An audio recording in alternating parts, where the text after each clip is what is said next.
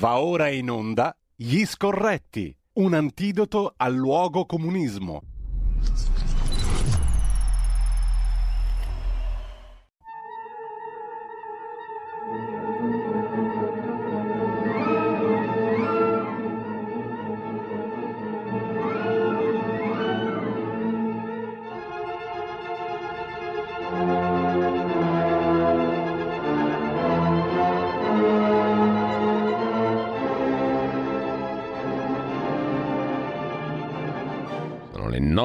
9.35 in perfetto padan fascista orario partiamo con la nostra rubrica Gli scorretti nella quale parleremo del dopo politiche naturalmente, dei trombati, di chi rappresenta i ceti produttivi, di come si spiega il voto in Veneto e in Lombardia e come l'hanno spiegato i rispettivi presidenti eh, delle regioni, compreso il Friuli Venezia Giulia, del voto di pancia, dell'elaborazione politica, della funzione programmatica e della Lega nel nuovo governo. Daremo uno sguardo alla situazione economica che è meravigliosa, lasciata dal governo dei migliori. La legge di bilancio in continuità con il Lord protettore, cioè con Draghi, a saldi invariati, cioè non si tocca palla per almeno un anno. Abbiamo già cominciato a capire che qua di riforme incisive in tema economico-fiscale per un anno non se ne parla. E poi una curiosità, come mai Giorgia Meloni non sembra così mal vista dal palazzo con la P maiuscola rispetto ai descamisados giallo-verdi del 2018? Sia il presidente della CEI attuale che quello precedente hanno dato ampia apertura di credito, abbiamo visto stamattina, tra le altre cose, è un indizio anche questo, o forse no, perché noi siamo ignoranti per definizione, hanno dato ampio credito a Giorgia Meloni. La conosco, la conosco, hanno detto sia Matteo Zuppi che il cardinale Ruini. Intanto, a proposito di cardinali, io do il benvenuto, essendo tale, al gran maestro Carlo Cambi, che dovrebbe già essere in collegamento con noi. Caro cardinale, sei arca a noi. Ma lo sai che tu mi hai tirato addosso un nomignolo che non me lo staccherò più io? Perché anche gli ascoltatori e le ascoltatrici hanno preso questa perversa abitudine di chiamarmi così. Eh, cosa ci, Eh, ci vuoi fare? Però, però ce l'hai questa voce da, Da cardinale. da, da omelia. Sì, dai, eh? Eh, sì, è bello. Poi, poi ti ci vedo. Perché te sei un ufficiante, capisci? Certo, questo è vero. come me Questo è vero. riconduci al gregge del- della razionalità, che è una cosa meravigliosa. Guarda, Eh, come te non c'è nessuno, mi verrebbe da cantare. Allora, Allora, Carlo, partiamo dal gossip, dai, partiamo dal gossip dei trombati Sì. e, degli, e degli eletti. Che te ne Beh, pare? Io, io personalmente ho un godimento del tutto cittadino che è Andrea Romano, finalmente passato a, a- a miglior vita politica. Beh, tornerà a deliziare i suoi alunni all'Università Tor Vergata. Sì, e- e immagino che si spareranno, ma soprattutto ci libereranno probabilmente della moglie, la Manfuso, che prezzemolava in ogni e qualsiasi talk show con quella sua faccetta angelica sparando delle ovvietà di In- proporzioni bibliche però politicamente corrette. In quanto moglie, soprattutto. In quanto moglie, certo. Se glielo dici si incacchia, però in quanto moglie. E va bene. Detto questo, poi ho una particolare, come un particolare dispiacere per Emanuele Fiano, eh, il volto buono dell'ebraismo corrotto, corrotto nel senso ide- ideologico intendo, no? Eh, ve lo ricordate, no? Il fiano Sì. progressista, il fiano con quella faccia eh, da, da bonaccione che non ha mai, mai, mai speso una parola per la persecuzione ebraica che viene dalla sinistra, che non ha mai detto una parola contro l'intifada palestinese, ma ogni volta che c'era da Ah, ah, aspetta, Carlo, parte- che apro una parentesi su questo, ma ne parleremo magari domani più in dettaglio. A proposito invece di grandi figure dell'ebraismo, Giuseppe Laras, ce lo ricordiamo tutti, Sì, verrà ricordato a Torino il 3 ottobre, domenica prossima, lunedì, non mi ricordo se è esattamente lunedì o domenica, comunque a Torino il 3 ottobre prossimo verrà ricordato con un'iniziativa Percorrere la Shoah sui passi di Giuseppe Laras, bambino. E immagino, e immagino che il nostro amico Vittorio Sì, sarà qualche lacrima, essendo stato lì accanto è lunedì, lunedì 3. negli, negli anni decisivi Sì. della, sua, della sua vita e Beh, abbracciamo anche Vittorio. Questa invece è Quindi una voglio dire, grandissima figura. Chiudo la parentesi, ma ne parliamo poi in dettaglio in altra sede. Ma mi piaceva ricordarlo perché credo che queste personalità come quella di Giuseppe Laras sono rare in assoluto, oltre ad essere stata una grandissima figura del dialogo tra um, le varie religioni, nel senso certo. serio, diciamo, della parola, dialogo veramente, sì, e sì, grande figura di intellettuale in assoluto. Sì, eh, fammi dire che Stiano eh, non c'entra nulla con l'Aras. Certo, no, io lo, ricor- lo ricordavo per contrasto rispetto al tuo ritratto, no, diciamo però così. voglio dire che, che, mi dispiace da una parte perché Stiano è uomo mite, ma dall'altra ne godo perché così cade un'ulteriore ipocrisia che è andata avanti per un sacco di tempo, ma il godimento massimo è per la eh, dog sitter eh, di Capalbio. Stai parlando di? Della Cirinna. Ah beh. L'unica donna che ha un cane miliardario. Insomma, amava gli animali, cioè, ma più che, si capisce perché amava gli animali.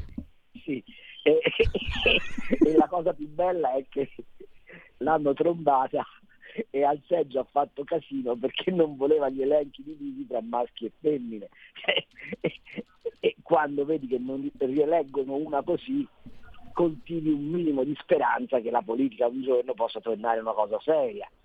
Mm, mi è dispiaciuto per Vittorione Sgarbi e devo mm. dire che il centrodestra ha fatto un grande errore a non dargli un collegio veramente sicuro, perché Vittorio Sgarbi rappresenta veramente quella parte eretica ma di, di intelligenza superiore che, che, servirebbe al Paese. Io spero che la Lega e Forza Italia siano in grado di porre almeno il Ministro della Cultura e che scelgano o fra lui o, o Giordano Bruno Guerri, perché abbiamo proprio bisogno, dopo la monarchia di Franceschini, di qualcuno che si occupi seriamente dei beni culturali e sappia come metterli a profitto e soprattutto divulgarli. Ecco, a proposito di esclusi, eh, avrei visto stamani che ampio peso viene dato a Umberto Bossi, no? Sui giornali, eccetera. In chiave ovviamente dire... anti-Salvini. Sì, ovviamente. E io devo dire la verità, eh, a me dell'esclusione di Umberto Bossi non me ne frega assolutamente nulla. Cioè, voglio dire, se la politica è militanza, se la politica è azione, se la politica è quella cosa che disse a suo tempo Rino Formica, uomo socialista di grandissima efficacia politica, sangue e merda, un signore che ha l'età di Bossi e che ha, eh, eh, e che ha l'infermità di Bossi, è bene che si stia nella sua casa a Gemonio e che casomai la Repubblica gli riconosca l'onore, quello sì che gli va riconosciuto, di essere stato uno dei protagonisti della Seconda Repubblica ed anche del, dell'ultimo pezzo del Novecento eh, politico e della, del traghettamento nel nuovo millennio e lo faccia senatore a vita perché Bossi si merita di essere senatore a vita per aver cambiato integralmente l- il paradigma politico dell'Italia. Detto questo, non ci farei un dramma per, per, per l'esclusione di Bossi dall'agone dall'agone politico, anche perché eh, era, un, era, una presenza di testimonianza, non era una presenza di azione. Senti Carlo, eh, siccome siamo scorretti, ma siamo anche onesti, e, credo... E quindi sono scorretto da questo punto di vista, mm. lo so che tutti diranno, ah, ma come l'Umberto, il senatore, il senatore è vecchio.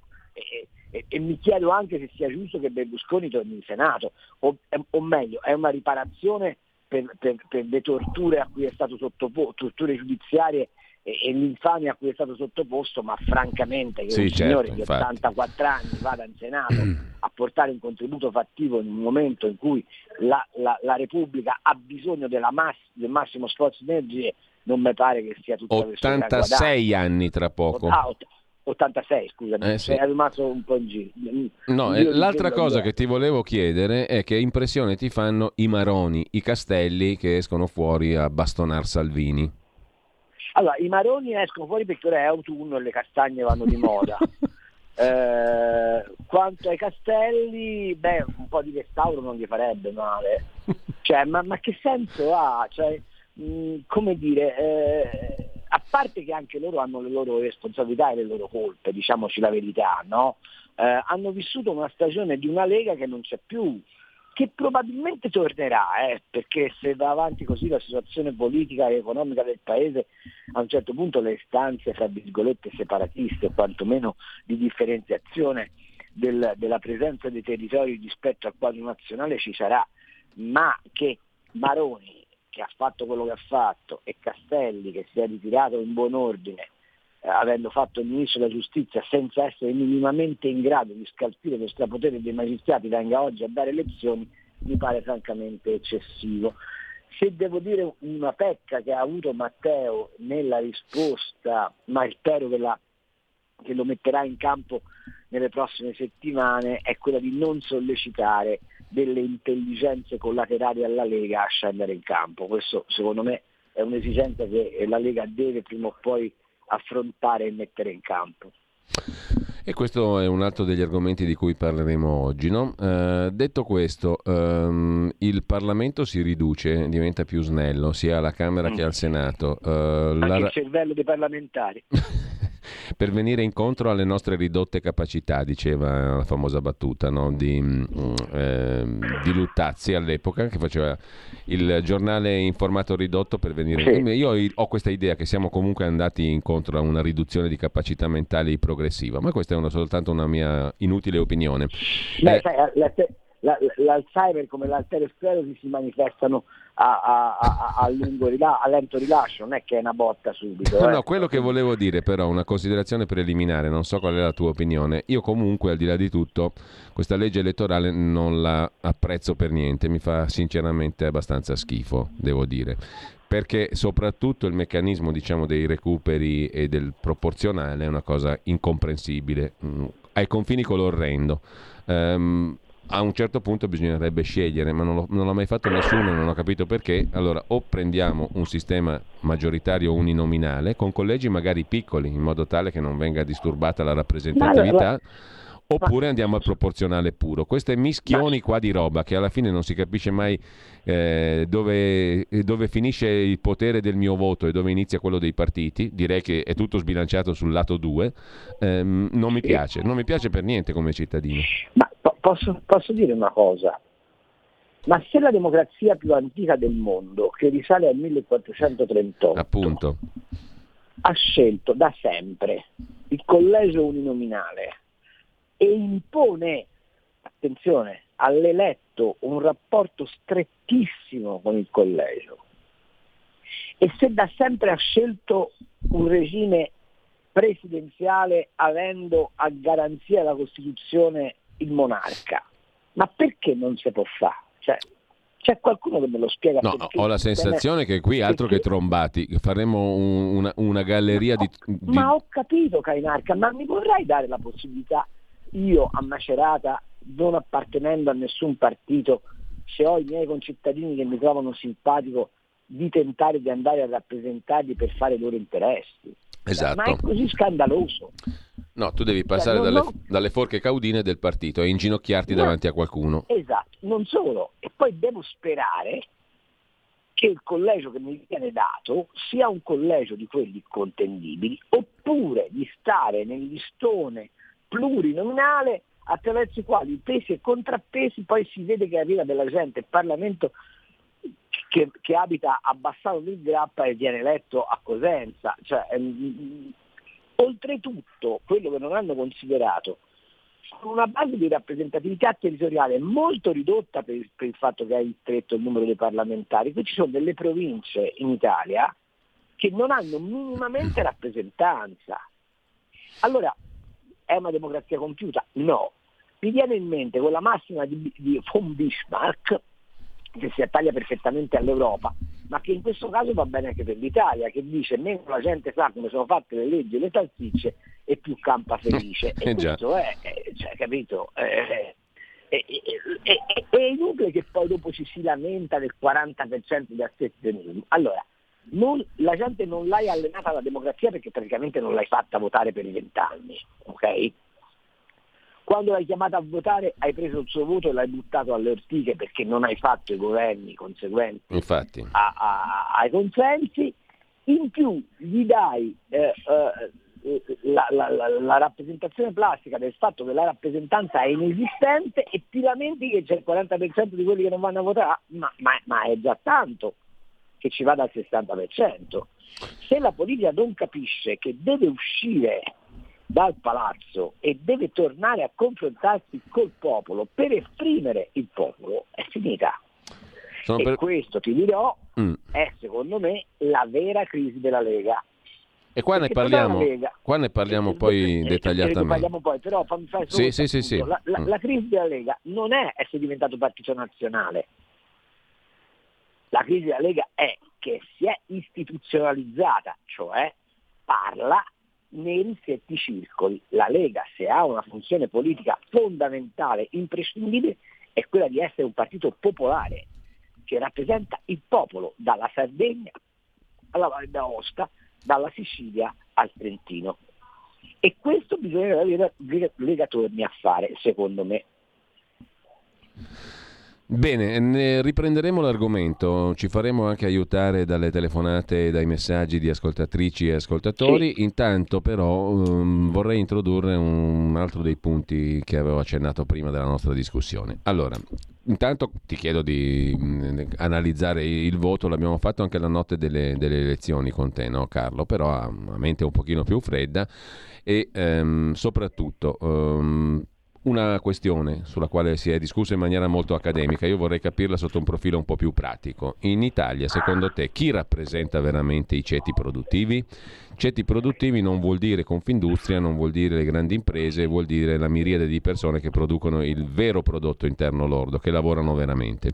Secondo punto, in relazione anche a questo, come ti spieghi il voto in Piemonte, Veneto, Lombardia, in quella che era una volta la cosiddetta Padania stretta, no?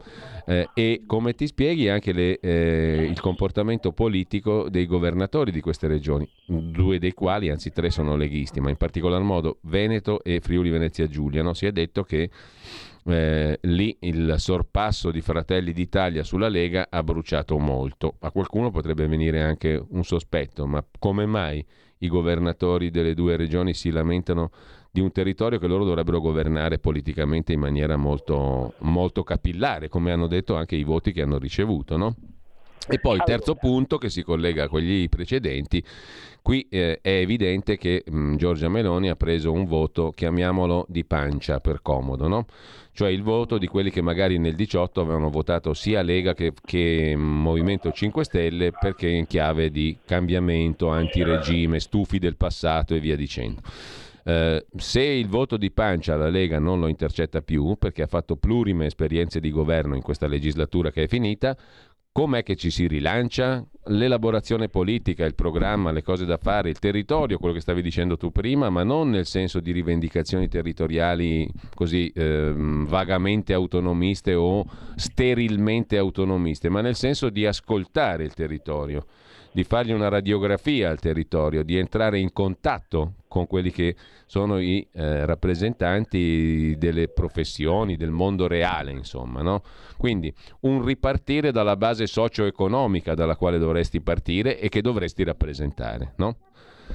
I temi sono tanti, ti lascio sì. subito la parola. Allora, una premessa, se voi prendete il perimetro di voti del centro-destra è più o meno rimasto uguale eh, c'è stato un travaso, ok? Ma la consistenza numerica del centrodestra nel paese più o meno è quella, in termini percentuali intendo. Eh. che sì. cosa è successo? Ti ricorderai che molto prima del voto io segnalai come Crosetto fosse particolarmente attivo e vivace tra le categorie produttive, cioè andasse a incontrare gli industriali, gli artigiani, i commercianti, eccetera, eccetera, eccetera, e lo facesse rappresentando eh, l'alternativa al governo Draghi eh, attraverso le insegne di Fratelli d'Italia e lo facesse in maniera particolarmente, particolarmente eh, incisiva raccontando come loro avrebbero mh, parato la sfida del gas, del, dei rincari. Ti ricorderai che, che, che Crosetto è stato fra i primissimi in televisione a lanciare il grido d'allarme sull'inflazione, il grido d'allarme peraltro inascoltato sia dalla BCE che dal nostro illuminatissimo Presidente del Consiglio che non hanno fatto nulla per contrastarla. Quindi che cosa significa questo?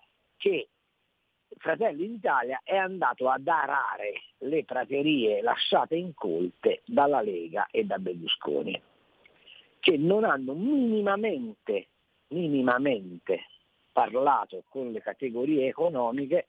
E faccio un esempio per tutti, il ministro Garavaglia ha avuto la bontà di dire ai balneari, salvo poi pentirsi nell'ultimo istante, che potevano anche andare a spiegare perché va benissimo, ricordo che il vice ministro che si è intestato i provvedimenti sui balneari è uno di Forza Italia, ma, pos- ma potrei andare avanti, ricordo che sempre Garavaglia ha detto vabbè a questo punto mettiamo gli immigrati negli alberghi e nei ristoranti per far fronte alla crisi occupazionale. Non mi pare che questa sia la strada, no? La strada di un ministro dovrebbe essere invece quella di dire ok, ora vado al Ministero del Lavoro, batto i cazzotti sul tavolino e dico che voglio una decontribuzione per gli stagionali perché in questa maniera ridò fiato alle attività produttive. No? Sì. Poi non ti, puoi, non ti puoi meravigliare se a Jesolo piuttosto che a Grado, piuttosto che a Rimini, gli albergatori ti guardano dall'alto in basso e invece di votare Lega votano Fratelli d'Italia, sapendo che quel voto comunque sta dentro l'argine dell'opposizione al mainstream, ok? Quanto al Veneto e al Friuli, ci sono tre cose che i governatori di quelle regioni probabilmente non amano sentirsi dire ma che gli vanno ricordate. Il Friuli Venezia Giulia è la regione a più alto tasso di Novax, che ha avuto una contestazione durissima dal punto di mm. vista dei ceti popolari sul modo in cui Federica ha gestito l'emergenza Covid. Federica è caduto in quel inganno in cui la sinistra di governo, o meglio il mainstream, è bravissimo a farti cadere, che quando stai simpatico a loro viene incestizzato immediatamente. Lui da capo delle regioni si è plasticamente modellato su ciò che conveniva al governo. Mm. E questo lo paghi in termini di consenso, soprattutto se sei espressione di un partito che al suo interno la Lega Nord, anzi la Lega, in quel caso la Lega Nord, mantiene una quota di, tra virgolette, afflato rivoluzionario antisistema. Lo stesso vale per Zaia. Ricorderete che Grisanti l'ha preso a schiaffi dalla mattina alla sera sul sistema sanitario veneto, che lui andava in televisione a raccontare tracotantemente come il più perfetto del mondo, ma che ci, i cittadini veneti sanno perfettamente non essere così efficienti. Eh, aggiungo Qual è la posizione che questi governatori hanno assunto di fronte alla crisi di distretti come quello della Sedia per quel che riguarda il Friuli o, o, o, il distretto della crisi agricola ed è ancora peggio perché Zaia è agronomo ed è stato anche un eccellente ministro dell'agricoltura per quel che riguarda tutto il problema dei, del, dell'agricoltura di, di, di, specialità. Guardate che la, eh, la, l'allarme su manca il vetro, ci costa troppo il cartone, non riusciamo a imbottigliare il vino, è partito dalla zona del Prosecco. La zona del Prosecco, detto in italiano corrente, sono 3 miliardi di fatturato, non sono spiccioli, ok? Allora, si può tranquillamente dire che Matteo Salvini ha sbagliato tutto, ha sbagliato campagna elettorale e Matteo Salvini ha delle responsabilità. Ma se a casa tua, dove tu dici di essere il doge, e a casa tua dove tu dici di essere il primo dei furlo, dei furlo giuliani, poi non ti votano, il problema non è soltanto del partito a livello nazionale, sarà un problema anche tuo? Non sarà che ti sei arroccato troppo nella stanza del potere sentendosi forte, sentendoti forte di consensi plebiscitari e che quindi hai smesso di curare l'attenzione ai bisogni reali della gente? E non sarà infine che avendo le mani legate perché non hai ottenuto l'autonomia, non hai sufficiente capacità di risposta a questi bisogni immediati? E allora ora, come dire, fare il processo e, e, e, andare, e andare mondi avendo preso in casa la batosta non mi pare che sia corretto. Discorso diverso è la Lombardia. La Lombardia secondo me ha subito un'aggressione da parte del governo Conte 2 e in parte da parte del governo Draghi senza precedenti. Eh, hanno fatto di tutto per mettere in discussione Fontana. Fontana è uscito pulito da tutte le sue vicende, ma Fontana che permettimi ha un profilo anche politico diverso dagli altri due presidenti di che regione. Ha un profilo eh? molto diverso tanto è vero, ho detto che la Lombardia è un caso a parte e mi dispiace sostanzialmente per Fontana.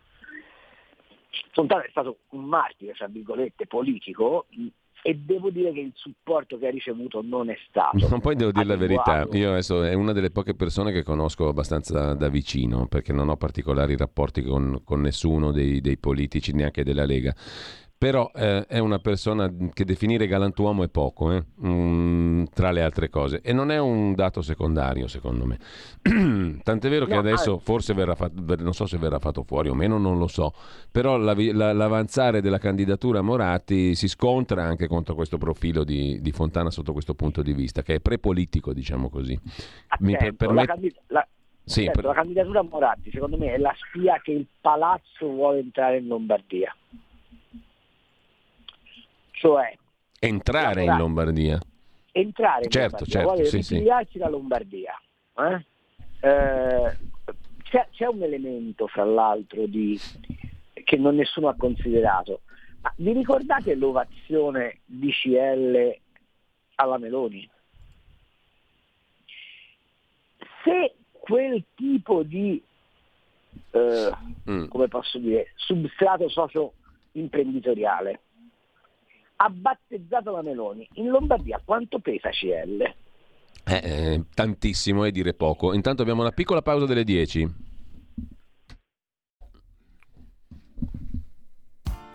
Tutte le domeniche, dalle 8 alle 10, la rassegna stampa del giorno e alcuni dei fatti principali della settimana che si è appena conclusa, con ospiti e telefonate in diretta. La domenica mattina non perdere contatto con la realtà su Radio Libertà, senza filtri né censure.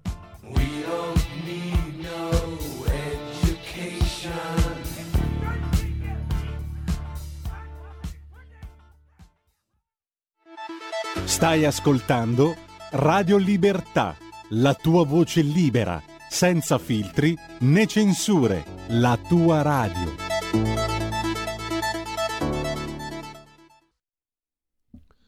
Allora, rieccoci qua con Carlo Cambi. Era interessante l'analisi, Carlo, che stavi facendo sul palazzo che vuole entrare in Lombardia. Ce la farà? Sì. Beh, secondo me sì, anche perché c'è un uomo della Lega che molto avrebbe potuto fare e che ha fatto molto, ma che secondo me per la sua onestà intellettuale e quindi per aver interpretato fino in fondo il ruolo istituzionale non ha del tutto curato gli interessi della Lega in Lombardia. Mi riferisco a Giancarlo Soggetti che era l'uomo che poteva e che, e, e, che sicuramente può dare risposte al ceto produttivo lombardo che è quello più consistente e anche più eh, resistente. Ecco, secondo me non abbiamo fatto sentire a sufficienza a questo blocco sociale la diversità positiva della Lega all'interno del governo. E, e, e questa è una cosa che poi alla fine paghi.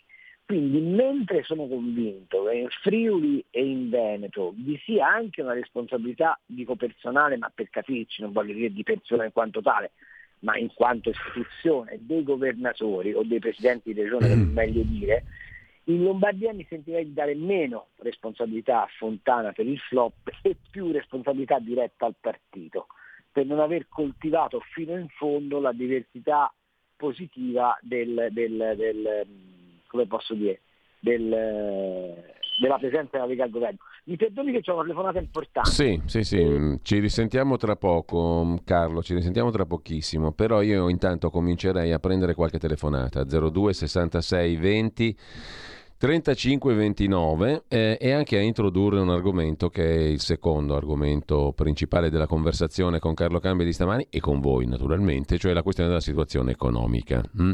Eh, intanto c'è un aspetto, quello dell'ascolto del territorio, che è per me centralissimo e secondo me è anche un bellissimo programma editoriale per questa radio qua. con le sue limitate risorse, chiedo scusa, con le sue limitate risorse, con le possibilità che abbiamo, però secondo me questo qui deve essere uno strumento per ascoltare veramente il territorio, cioè per andare in giro, eh? questo sarebbe molto interessante, fare un giro d'Italia nelle 20 regioni, prendiamo per riferimento le regioni e ascoltare i cittadini, gli imprenditori, il pizzaiolo leghista, l'ex leghista, quello che ha problemi mm, produttivi reali, quello che ha problemi con le tasse, quello con la burocrazia, insomma ascoltare il paese reale, sentire anche i banchieri, sentire gli imprenditori, sentire cosa si muove realmente sui territori. Sarebbe un'operazione fondamentalissima, doppiamente interessante sotto il profilo sia politico, perché eh, la politica così può avere un orecchio preciso, sia sotto il profilo giornalistico, perché sarebbe una straordinaria narrazione del paese cosiddetto reale, no? quello vero, quello che si muove tutti i giorni nella realtà. È chiaro che questa funzione la dovrebbe avere una cosa come la RAI, che ha sedi dappertutto, che ha migliaia di giornalisti. Mm, ma questo è un altro discorso e non lo dico mm, per criticare facilmente la RAI. Secondo me dovrebbe avere questa funzione, una TV pubblica, quella di raccontare il paese reale, dal quale la politica potrebbe trarre le sue giuste indicazioni, anche se non ha più quei, quelle articolazioni sul territorio che erano una volta le sezioni che permettevano di capire la realtà ancora meglio di, di, di quanto non facessero i giornalisti. Eh, se i partiti non sono più così, comunque una TV pubblica dovrebbe avere quella funzione di raccontare la realtà pubblica, giusto appunto, nell'interesse pubblico di tutti. Noi per quanto mi riguarda, e questo so che è un proposito titanico, uno potrebbe dire te sei matto, e lo sono fondamentalmente se ragiono così, ma l'obiettivo fatto con... Allora, rispetto a, a, alle testate normali noi valiamo un miliardesimo, ma per un miliardesimo che valiamo mh, mm, il mio obiettivo mh, mi piacerebbe che fosse quello, sfruttando sempre di più anche le articolazioni locali del movimento sul territorio. No? Il movimento si è sempre detto, la Lega che ha sezioni in giro. E allora sentiamole, diventino i nostri corrispondenti, le nostre antenne sul territorio. Sono dieci anni che io sto dicendo questa cosa, che poi non è facile da realizzare eh, assolutamente non è facile, ma secondo me va fatta e stavolta in accordo anche col movimento. Il movimento noi lo utilizziamo come il taxi, per così dire, cioè in maniera utilitaristica, ma per far cosa? Per avere un racconto e una fotografia e dei contatti e mh, mm, una narrazione giornalistica che sia vera il più possibile, che sia più vicina possibile ai territori veri. Questo dovrebbe essere l'utilizzo da parte della radio delle sezioni del partito e viceversa. Il partito poi trarrà dalla radio, da quello che la radio raccoglie, delle indicazioni politiche se vuole, se non vuole affari suoi. Questo è il discorso no? eh, basico, elementare. E questo è il punto ascoltare il territorio, il rapporto con i territori, per me significa questo. Poi c'è la questione della situazione economica, l'altro tema di cui parleremo nella seconda parte, quasi un 20 minuti scarsi, diciamo, con Carlo Cambi, vale a dire cosa lascia il governo Draghi, perché c'è bisogno, come si dice, di un lord protettore, cioè sempre Draghi, perché la legge di bilancio si prospetta in continuità con la linea precedente a saldi invariati, cioè vuol dire che non puoi mettere palla su niente, né flat tax né tutto il resto. Allora, abbiamo, non so se Carlo Cambi si è già ricordato, collegato sì, con sì, noi. Qua, qua, ecco Carlo. Ci siamo. No, ti, volevo dare, ti, volevo dare, una chicca in diretta. Ecco, dimmi. Allora, la, la, la, telefonata che aspettavo sì. è del segretario di uh, Francesco Acquaroli, governatore delle Mani, sì. che io volevo intervistare. Sai qual è stata la risposta? Eh. Beh, il Presidente ci avrebbe ripensato perché questo non è proprio il momento di farsi vedere. cioè, Fratelli d'Italia sta blindatissima, non vuole parlare, non vuole dire nulla. Questo per dirvi eh, come abbiano paura di sbagliare. Eh sì, sì. Del resto mm, mi sembra che quella lì sia la parola d'ordine per tutti, anche se Santanché ha detto Salvini parla troppo, sta parlando troppo. Esatto. Mm. Comunque, al di là di questo, eh, ci sono forse due telefonate in attesa. Io stavo introducendo anche l'altro Io aspetto. Allora, hai già eh... sentito tutto, quindi sia sul discorso dei territori, sia sul discorso dell'economia, hai, hai già sentito tutto e possiamo introdurre il discorso dopo le due telefonate. Comunque noi Italega lo faremo. Eh? Dopo le due telefonate. Sì, no, guarda, secondo me sì, è una cosa bellissima dal punto di vista, ripeto, anche giornalistico, oltre che utile, oltre che esatto. interessante. Abbiamo due telefonate, pronto? Pronto? Pronto, buongiorno. Eh, buongiorno Giulio, buongiorno dottor Cambi. Allora, circa una decina di giorni fa io ho chiamato e avevo fatto un appello a tutti gli amici leghisti, eh, ragazzi per favore, io capisco tutto, capisco che Matteo ha fatto i suoi errori perché ne ha fatti, però eh, votiamo, votiamo Lega, non votiamo altri perché così l'autonomia ce la scordiamo, facciamo un bel ciaone perché l'autonomia col cavolo che ce la pigliamo questo è un dato di fatto. Poi un'altra cosa che mi, e questo personalmente mi fa molto male, il fuoco di fila adesso che non è un, non è un cecchinaggio ma è un fuoco d'artiglieria interno. Eh. Fuoco d'artiglieria tra l'altro di, di personaggi che insomma che si parla del nuovo che avanza, di personaggi di, di qualche tempo fa. Cioè, ho capito, eh, cioè, è il nuovo che avanti. Io, io dico solo una cosa che è un dato di fatto che comunque è incontrovertibile, nonostante tutti gli errori che ha fatto Mattia, noi eravamo al 4% e questo è un dato di fatto e non lo può togliere nessuno. Non lo può togliere nessuno.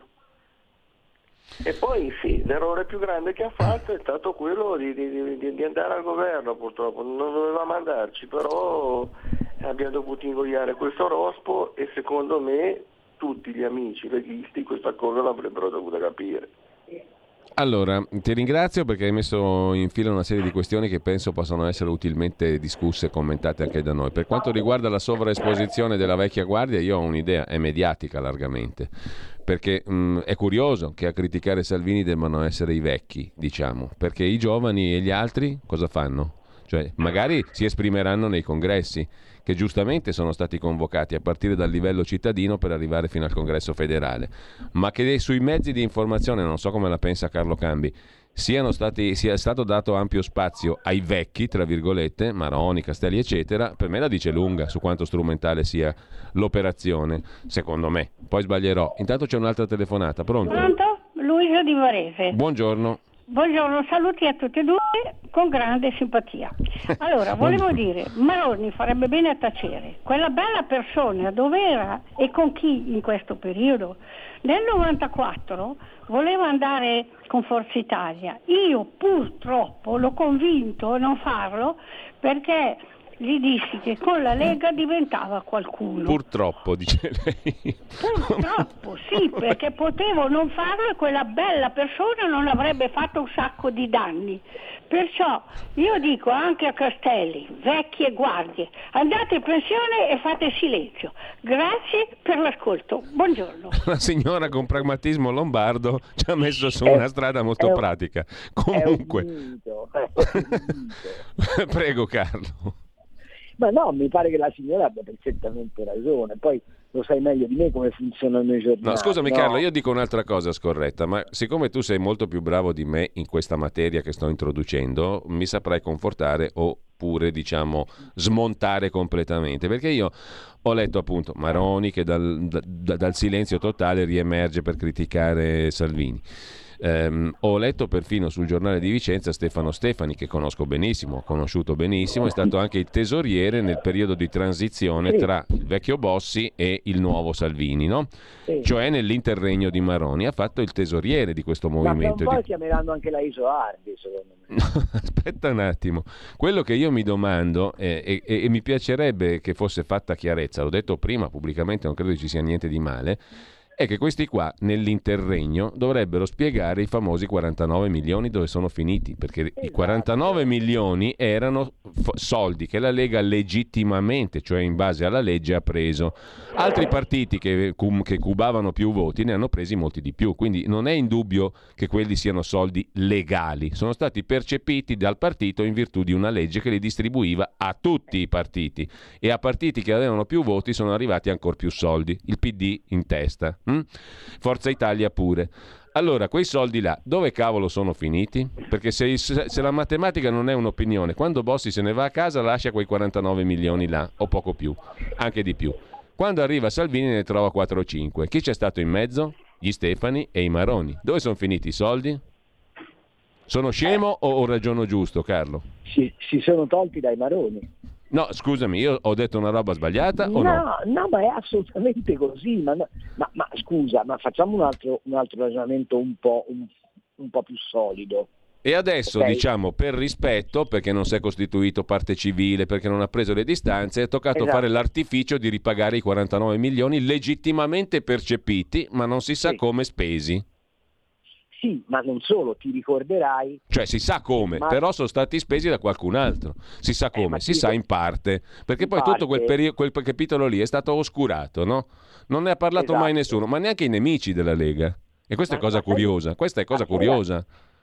La procura ha fatto indagini a tutto spiano su 49 milioni leciti, lecitamente percepiti, ma su sì. come sono stati spesi no. No.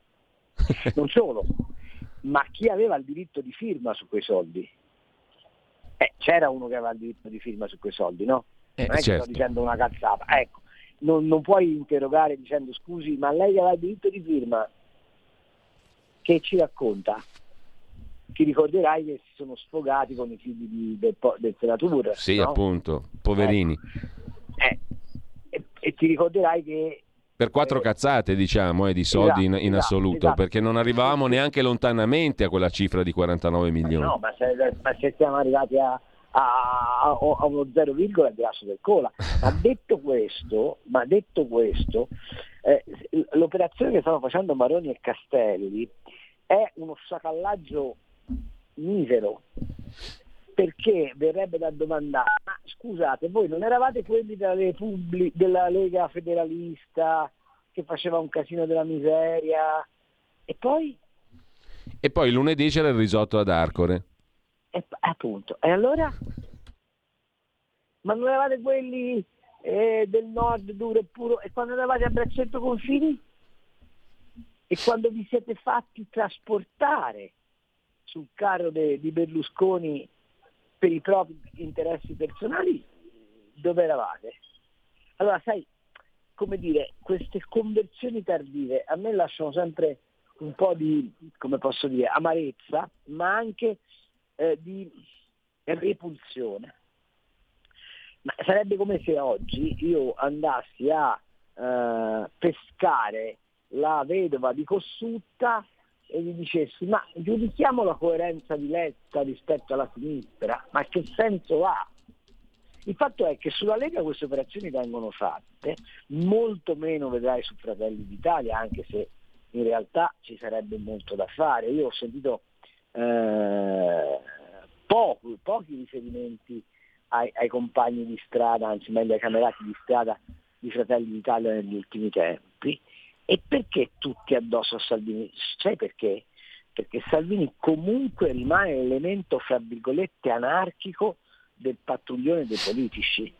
Quello, quello, quello di cui hanno paura è che la Lega... No, ma infatti Carlo, scusami, no, non volevo interrompere. È scorretta, capito? Cioè, eh, questa trasmissione che io e te facciamo eh, è in qualche misura lo specchio dell'anima profonda della Lega. Allora Carlo, sentiamo le telefonate, i messaggi eccetera, però quello che ti volevo, con...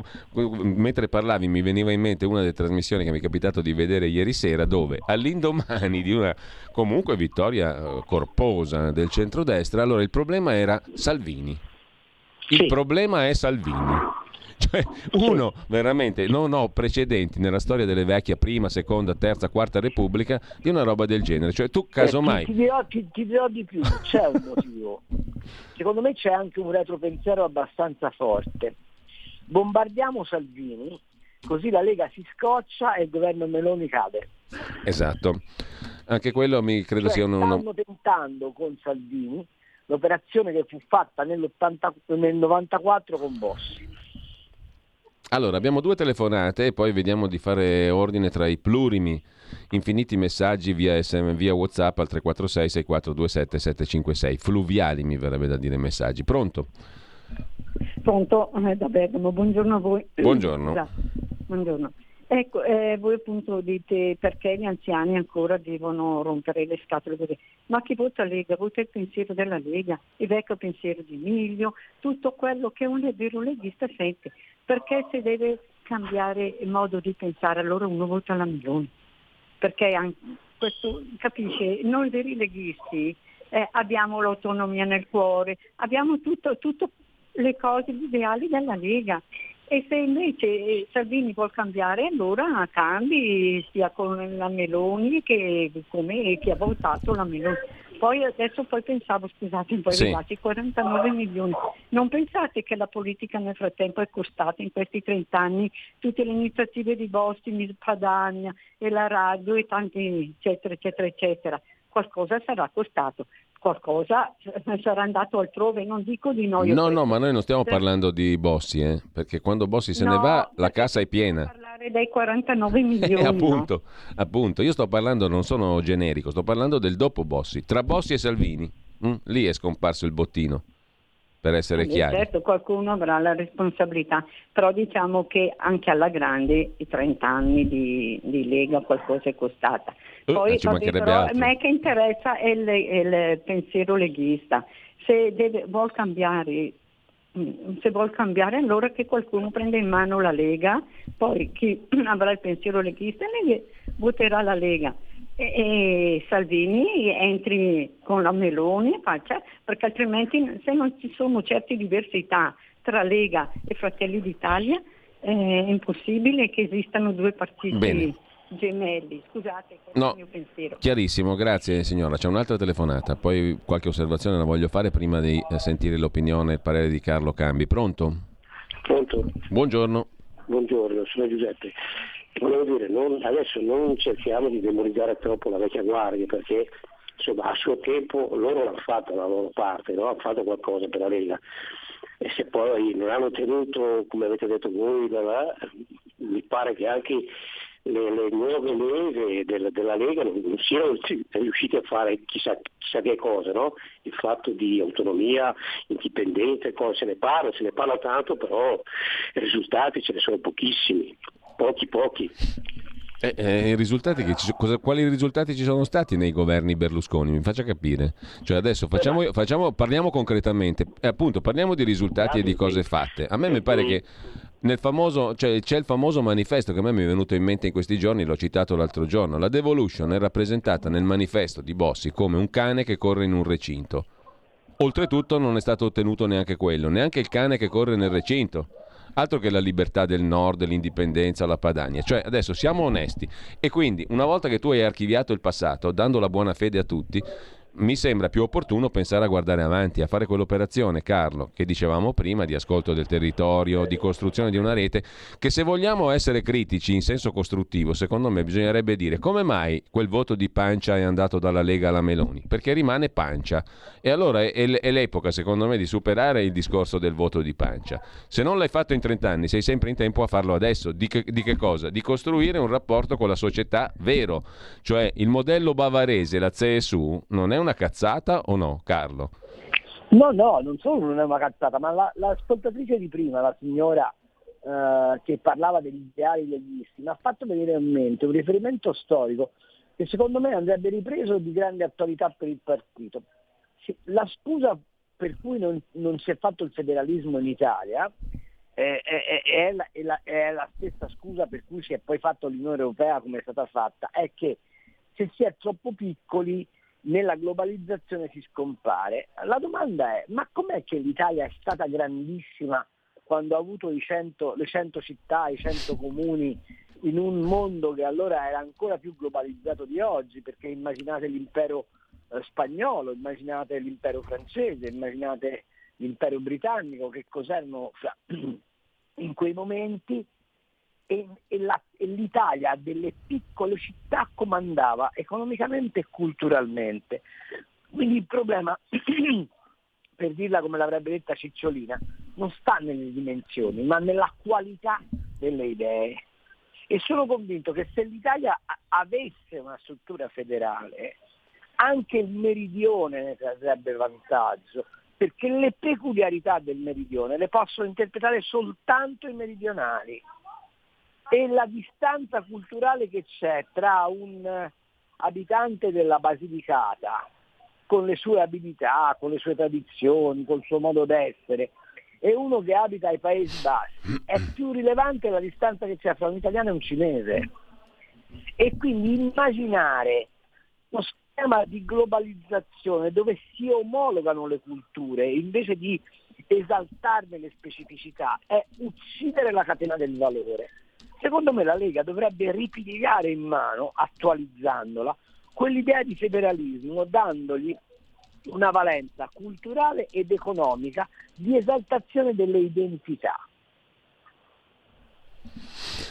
Allora Carlo, eh, ti... Non so che ne pensate tu e che ne pensano gli ascoltatori ma questo è il viaggio che secondo me la Lega dovrebbe ma, cominciare a eh, intraprendere. E che dovremmo fare anche noi, tra l'altro, perché ti ripeto, giorna- esatto. giornalisticamente ha una bellezza totale questo viaggio. Non voglio scomodare né Piovene né Pasolini, però siamo, il, il modello sarebbe quello lì, ascoltare, vedere, raccontare. meno noi due. Raccontare e sentire. Beh, insomma, mm, io mi metto da parte, guardo, faccio il registratore, perché quello è un, è un nobilissimo mestiere, registrare. Allora, ah beh, sì. abbiamo, abbiamo un audiomessaggio, sentiamolo al volo. Buongiorno a tutti.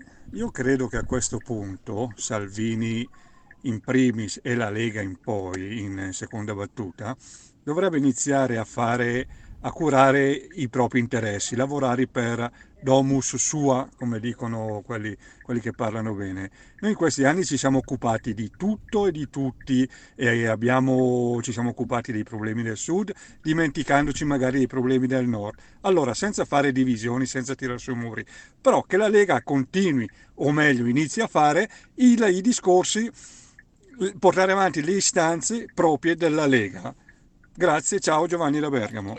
Allora Giovanni, poi abbiamo Fedele che dice la polemica interna è una cazzata eh, e poi in un video Alberto da Pordenone Castelli spiega che dei 49 milioni non sono stati, rendiconta- non sono stati ben rendicontati 800 milioni, il resto già spesi tutti dal partito per propaganda radio, tv e giornali.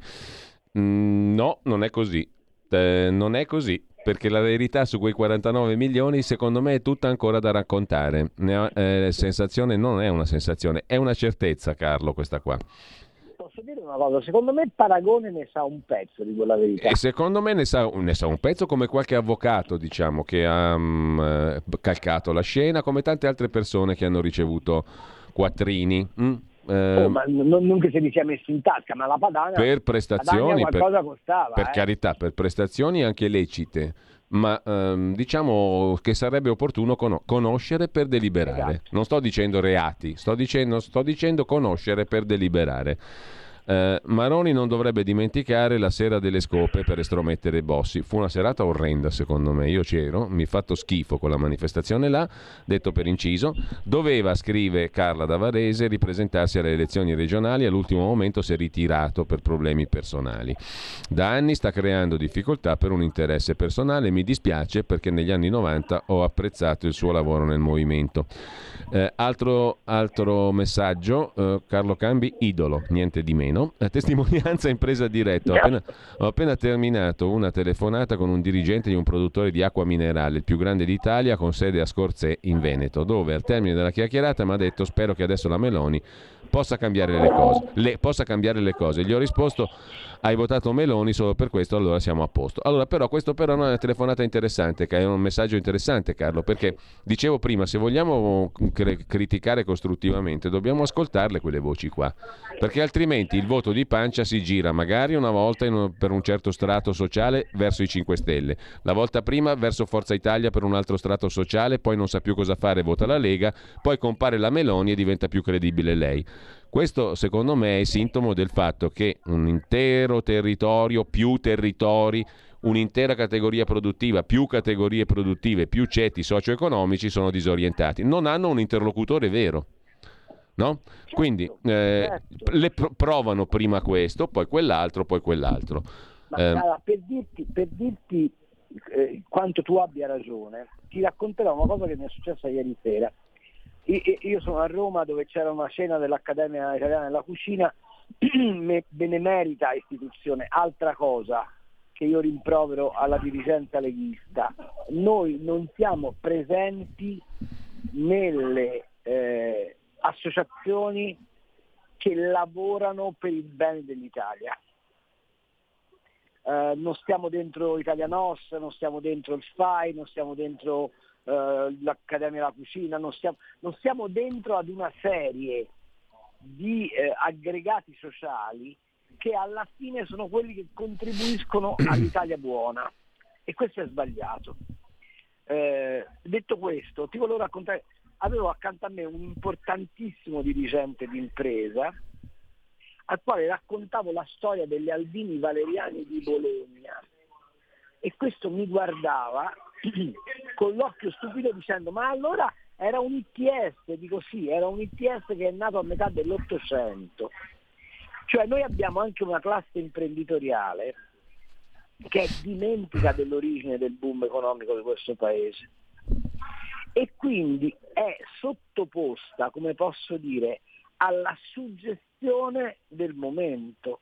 quello che noi dovremmo fare è recuperare fino in fondo il radicamento delle ragioni dell'esistenza della, dell'industrializzazione del paese, le ragioni dell'esistenza della bellezza del paese, le ragioni dell'esistenza della cultura del paese. E su queste ragioni costruire un programma politico e un'azione territoriale. Carlo, abbiamo zero minuti, però mi, sono mi spiace. Di... No, mi spiace molto anche a me, però e, e domani comunque c'è una, un'altra opportunità Vabbè, con la, l'altra rubrica. Di, economia ne parliamo domani sera. Ecco, domani sera. Però intanto una cosa te la voglio chiedere, velocissima a mo' di tweet. Ehm, ce la fanno eh, nei primi 100 giorni, barra un anno, a fare qualcosa dal punto di vista delle riforme fiscali ed economiche, quelli del nuovo governo, o c'è il binario automatico lì tracciato? No, perché l'Europa gli ha, chie- ha chiesto a Draghi una fiduzione sulla Meloni. E quindi per un anno non si tocca palla. Andiamo bene. Andiamo benissimo, ne, ne parleremo allora domani sera in ufficio cambi dalle 19 con Antonino Danna che oggi fa lo speciale anche alle 13 al posto di Sammy Varin con Suad Sbai, stasera con Gianandrea Gaiani, tre ospiti eccezionali con Pierluigi Pellegrin, tra pochissimo inoltre la pagina. A partire... Posso, dirti- Eh, posso lanciare un'altra idea? Eh, tu dovresti tentare di convincere il partito, il movimento, a farci fare un corner di intervista alla settimana con uno degli esponenti della Lega che a domanda ci risponde. Perché la Lega deve uscire dal ridotto del palazzo, deve tornare in giro e soprattutto gli esponenti di punta devono con- con- tornare a parlare con la gente e noi siamo lo strumento perché ciò accada. Elementare Watson, è condivisibilissimo. Grazie a Carlo Cambi. Un, Un saluto a a tutti. tutti e buona vita. Avete ascoltato Gli Scorretti, un antidoto al luogo comunismo.